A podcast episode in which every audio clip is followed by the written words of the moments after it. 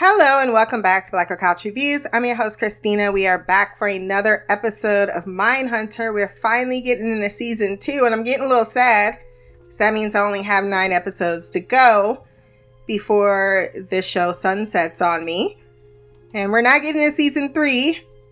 I looked for any news on season three. It seems as if everyone got deeply immersed and probably needs a lot of time to decompress so I don't know if that's going to occur. But maybe at some point down the line, it's not a closed idea, but it's not anywhere in the futures where the showrunners are on it.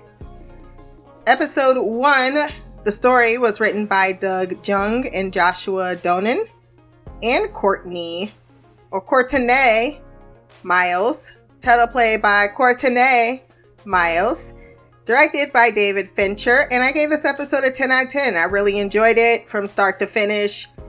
Had a few moments that made me chuckle just a bit. And sadly, Shepard, Shepard got the short end of the stick and he definitely wants to take that stick and beat the shit out of Ford with it. Man, you know what? I'm tired of you! I'm tired of this shit! I feel as if that's an unfair accusation, but we'll get to that scene. We start the episode with our favorite Dennis the Menace. He's back. Dennis, Dennis the Menace, Dennis. His wife walks in, notices that the radio's on. I really want to know this song. Actually, I think I need to Google that. So the song is entitled Roxy Music and Every Dream Home a Heartache.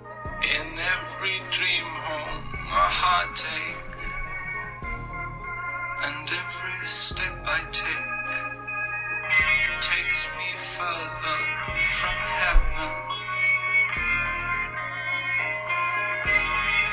Is there a heaven? I'd like to think so. Dude, that song goes hard. I was so deeply immersed in this scene I knew exactly what was about to happen. Uh, I knew what she was going to discover, but the the way in which they utilize the song to emphasize or to rev up the tension because she's gonna be fucking horrified and you're like oh what is it? What is it? What is it?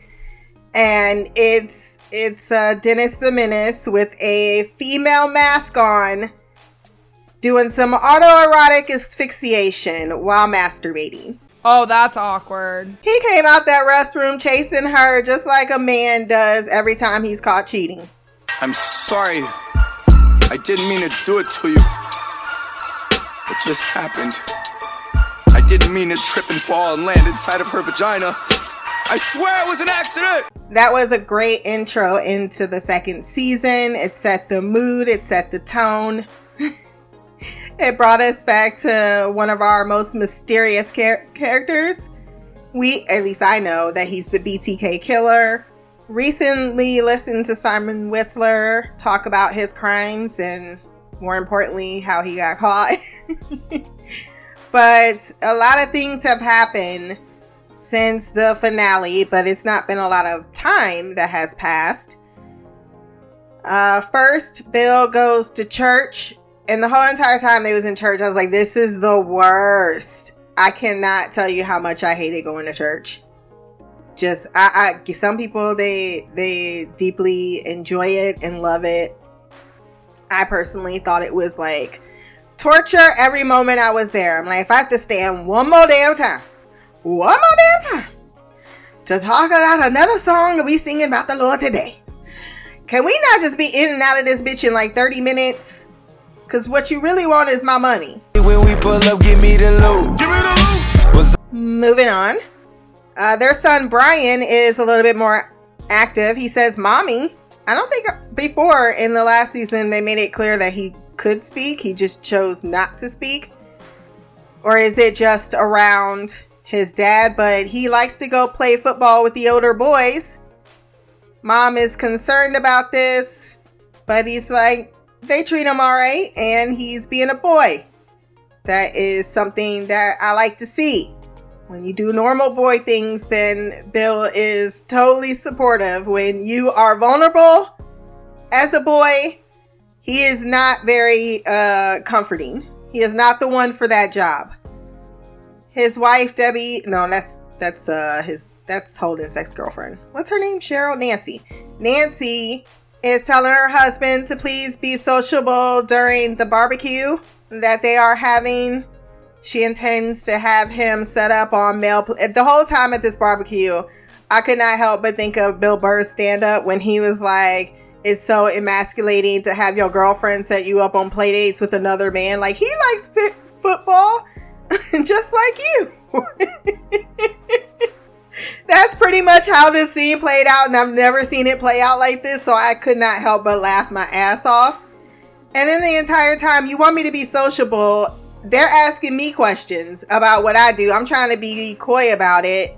They want more details, and you gon' you gon' um chastise me about talking about this shit. And you need to mind your damn business, bitch! You want me to socialize or not? You can't have it both ways. She also had to get a cooler of beer just to. It's like, I brought two coolers of beer. I will be so sociable. I thought you gonna socialize. I'm fucking cooking the food. How you think this shit happens? And then she just kept watching him out of the corner of her eye. Ooh, Nancy, Nancy, Nancy. or is this just a white woman thing? No, I think it's Nancy thing because she doing too much. She doing too much. Bill goes to work. He did tell her I worked 65 hours this week, which is a lot of time to be at the office. Then he comes to work as if he has the, the weight of the world on his shoulders. He knows that Ford is missing and that Shepard wants to see him and nobody else first thing. He's like, fuck. he then goes up to see Shepard, who says, I want you to know before anyone else does, I'm retiring. He tries to play this off like this is what I wanted to do. This is what I've been thinking of. It's finally time for me to press the button. Bill isn't stupid. He's thinking, uh, the timing is a little coincidental with that OPR investigation, but he's like, no, no, no, this ain't got nothing to do with that because he has his pride.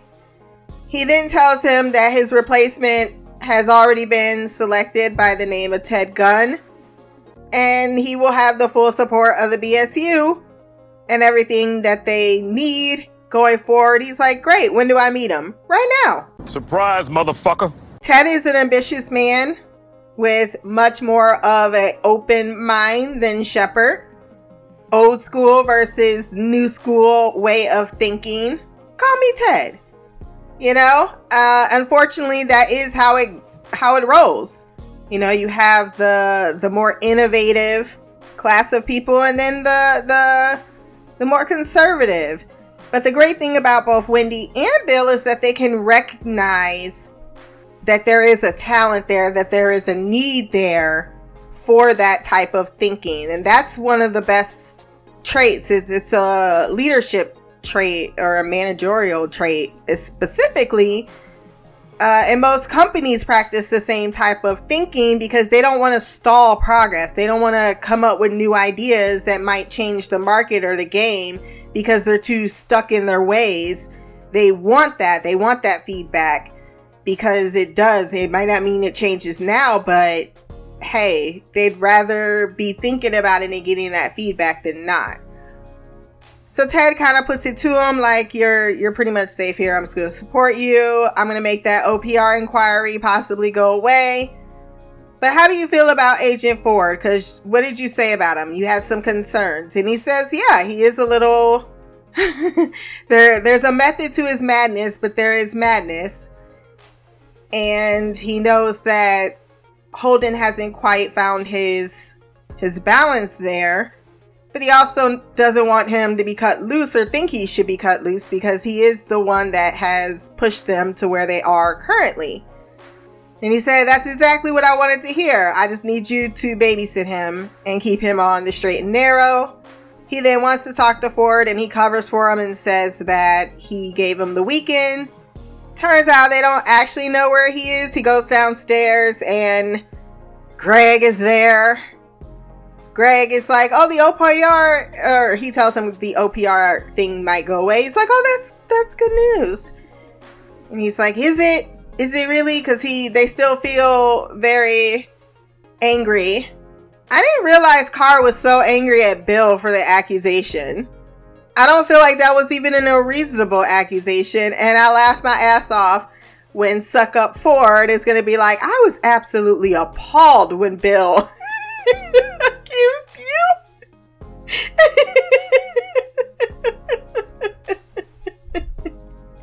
but I also don't feel like that was enough to really have a chip on your shoulder. You are clearly the most vocal about not hiding the evidence and, you know, you are your own person. You like to do things your own way, and you definitely see things totally different than I do. But that is all of those differing components is what makes a good team. And I think people forget that. You need diff you need uh not the same person that's just gonna be like, yeah, yeah. You need people to challenge each other. Uh, but do it respectfully. Even if you don't have to like them, you don't have to like them. That's the thing about your coworker. People you work with, you do not have to like them. We're not friends, but we have a job to do and we want to be successful in that job, in that position, because those come with certain things that they want to accomplish. So that's what you need to do. Greg gonna try to drag him. Like, does he have any friends? Shut up, Meg. Bill tries to pretend he don't see Ford as his son, but he does. because you know how you just you're worried and then you you keeping it cool, you're not panicking, you're just but the minute he gets a phone call and it's uh Holden, he's like, Where the fuck you been? All of that emotion and worry comes up. And of course, instead of talking to them about the concerning thing, when he gets to the hospital, he's told that unfortunately he suffers from panic attacks that is due to stress. The doctor tells him he's the first person to get discharged from his floor because he kept having multiple attacks that he thought was heart attacks. He's told to look for the signs and he's given uh, some Valium. And like the quintessential raised in the 1940s type of male figure that Bill is, he doesn't actually want to talk about the vulnerable things. He's just like, he starts leaning over needs some assistance, He's like, get your shit together. Get it. What's what's wrong? What? Don't you know what? Don't don't do this. Do not do this right now because I don't know what to do. I don't know how to help you, and I don't want to admit my feelings. So you need to get your shit together. Get on the plane. By the way, I'm just gonna keep cursing you out. He actually Bill reminds me of my mother a lot in this scene because that's how I got a car accident. Sidebar and uh, it's the first car I had. I got a car accident. Wasn't my fault at all. I was just driving down the ho- highway. Another car slipped on some black ice, started rolling to my car, tried to hit my car. I swerved to avoid said car and I hit the guardrail. Except I went across two lanes of highway while doing so. Surprised I wasn't hit by another car. Terrible first accident. Totaled the car. I was fine. I was fine. I did go to the hospital, right? Because, you know, that car was totaled. It was just like a little heap of metal. And the next day, my mom comes over in the morning and she's just yelling at me, like, well, you shouldn't have been driving. And then I'm like, I don't know why all this anger is coming my way. like, this is somehow, but that's how they react. They don't know how to, the, the knee jerk reaction when they're most concerned, when they're most worried, is to put up a wall and pretend that they're not feeling those feelings and can only react angrily at the situation, even though it's not the other person. Like it's not his fault he's having panic attacks, but he knows that he isn't that he loves what he does. He's important to the work that they're doing. So it's almost like with his son, I don't know how to to break this barrier and thus it frustrates me and I take that anger out on you. Cuz even when he got out of the car, he was like, "Say thank you." and he just shut the door because he's like, thanks, dad. You just basically chastised me the whole ride because he's worried. But it doesn't translate well. Even on the plane, he starts to curse. He's like, you better not fuck. Mm.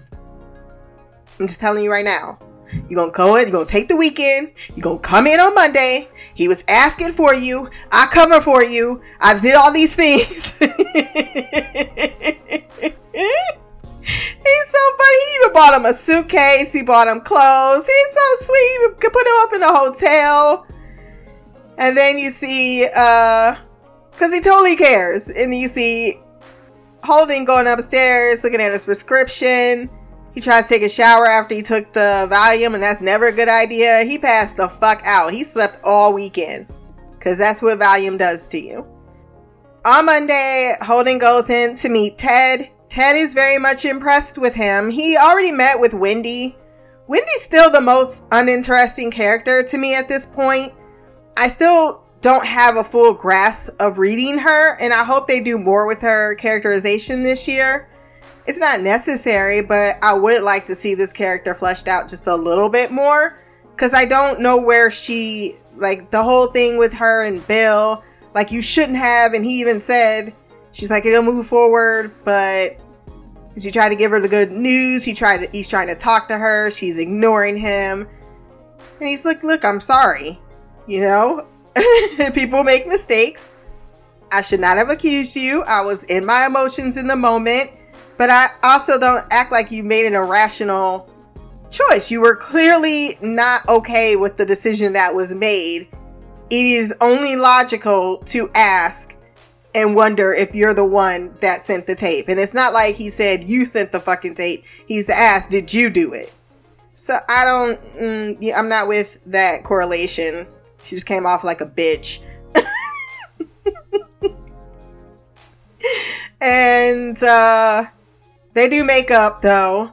And uh, Holden, after his meeting with Ted, he meets everyone else in his office. Everyone else he uh, to Holden he takes to the cafeteria. Wendy was told to also be his babysitter for the most part because she was asked about Holden. She's like, "Yeah, I ain't got no beef with him." He's a little unconventional. And they did wonder if she would be the issue. Holden is told you assembled a nice team here, and he's like, Thank you, Ted. And I'm like, Oh God. so the last thing Holden needs is someone stroking his ego. but he tells them, Look, I need results. If you want them, the government, to do things our way, how we see things, then we need actual results. They need to be coming to us and not the other way around. And if we want to standardize this thing, and it is important for us to do so, then we need to prove them wrong. And you are leading those instincts at this point. So he goes downstairs. They're talking about the first black serial killer named Hanson, I believe. And they're also talking about another prisoner that they could both interview. While they are talking, though, um, he says, Let me air out the dirty laundry in the room. So Wendy didn't do it, clearly. Bill wouldn't do it. I didn't give a fuck. Greg, why did you send the OPR tape? Or tape to OPR? Greg couldn't even lie well. And I can't believe they was looking shocked. I'm still like Wendy and Bill, you both suck because everyone knew anybody within a hundred mile radius would know that that is it, it was totally Greg. Also, the BTK killer is brought up during his cooling off period because I know he wasn't caught in the 70s. He was caught in like 1994 or something like that. But his he's already killed and he's in a cooling off period and they have the case file and it is finally given over to Bill to look into, which he agrees to do. They then, um, or Holden then tells them, We're gonna get Manson. when it's like, I don't give a shit about Manson. He doesn't fit any of the patterns we're doing, but it's Manson. But he didn't kill anybody, but it's Manson. It's very true though. Manson's just a psychopath all the other people that did what he I mean he's horrible but the, yeah uh, unfortunately other people that's like at this case I was just watching where this lady oh god I forgot her name but she was she's not a doctor right? And she came up with this whole fasting remedy where you put up enemas and you're only chicken broth. Everybody that went on this for to better their health, mind you, all died, and people kept showing up for the same fucking treatment and didn't even want to discontinue the treatments. Like the one that they finally saved, and they took a picture of her. She looked like a fucking skeleton with flesh on it. It was absolutely appalling. I don't know how anyone could look themselves in the mirror and think this shit is working for me. It is really fucked up how some people are just overwhelmingly open or or susceptible to that type of mental manipulation and not I mean that stems ultimately from some unresolved feelings within thy, thyself. Truly. Because I wouldn't flock to that motherfucker. I wouldn't be invited, mind you, but some of these people, I'm like, how did they fall for this? How? Back to the episode. They um they then go to Shepard's retirement party. And well, he asked to meet Wendy at a bar to talk about his panic disorder. And she starts asking very specific questions. You need to, she tells him that you need to be aware of the triggers because you're the only person I can watch out for you. She explains that this happens in front of an in, front of an inmate during an interview. This would be terrible, and thus he really needs to be very mindful of this. But she's also distracted by the hot bartender, so she's more thinking about how she's about to toss her salad or get her salad tossed. She's a super freak, super freak, she's super freaking out.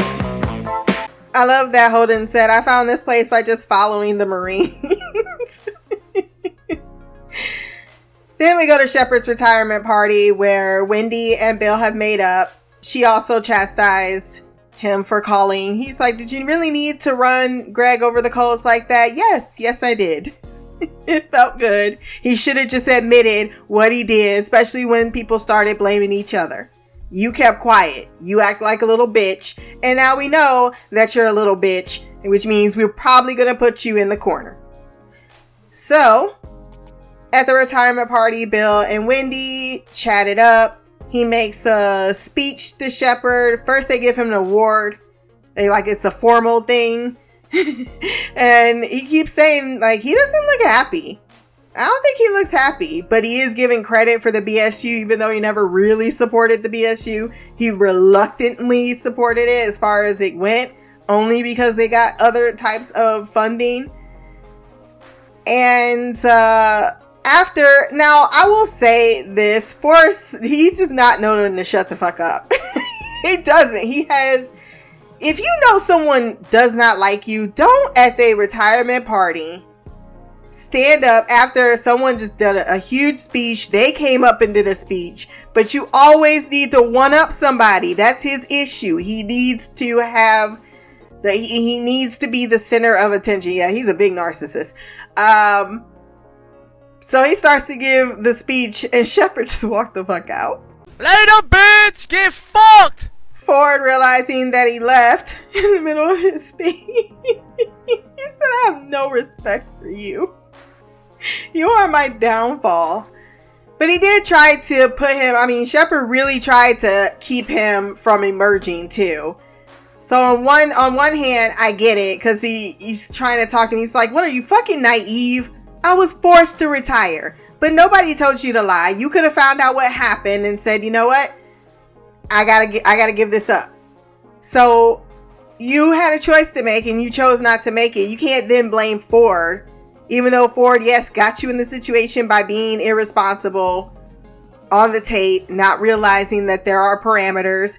But Ford even said, "Look, I with OPR, I fell on my sto- sword. I told him I take full responsibility." Shepard's like, "They don't fucking care about you because you're the golden boy. I had to take the fall for your mistake." But I would say it was more our mistake. Then it started off as Ford's mistake, but then it when you made that decision to cover it up, became your mistake. It was our mistake. Uh, then he did walk out of the OPR meeting though, and that would be Ford's mistake. So yeah, I suppose we could put that on him. But Shepard calling him like I don't know if you're just fucking naive or you're putting on an act, but I don't get it. And he's like, you're a self-centered. He just hates his guts. But I did not. He starts having a panic attack and walks away. Bill comes out with his wife like he left your date, and he starts talking to Bill while he's having a panic attack. I did not like when he said, "You really are a fucking pussy." Because that is a toxic masculine, like men are not allowed to be vulnerable. He is putting himself mentally at risk to to figure out something that could potentially stop these people or we can recognize these signs for them in the future as wendy put it when you empathize with these type of people you know part of yourself like your own moral code is is disconnected and that is what has precipitated or yeah precipitated these panic attacks now Th- this is a direct result of the work that i've been doing in order to to be successful in what I'm doing for a greater good, for a greater cause. Yes, he has his own feelings in there. However, ultimately, it is a worthwhile and and long-reaching goal for the betterment of humanity than the detriment of it.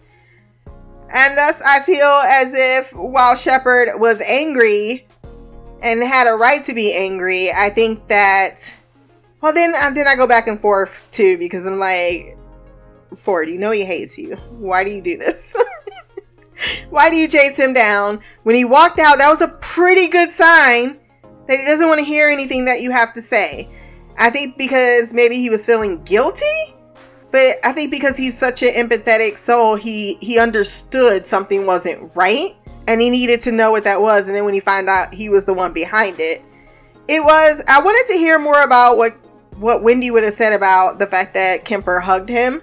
Because he's like, Did he threaten you? I'm like, Yeah, you kind of did. And he just says, Well, you hugged me. She's like, What do you mean he hugged you? and I'm pretty sure that is where we wrap up this episode. Ted Gunn is going to be a rock star and he's definitely going to be a man who wants results.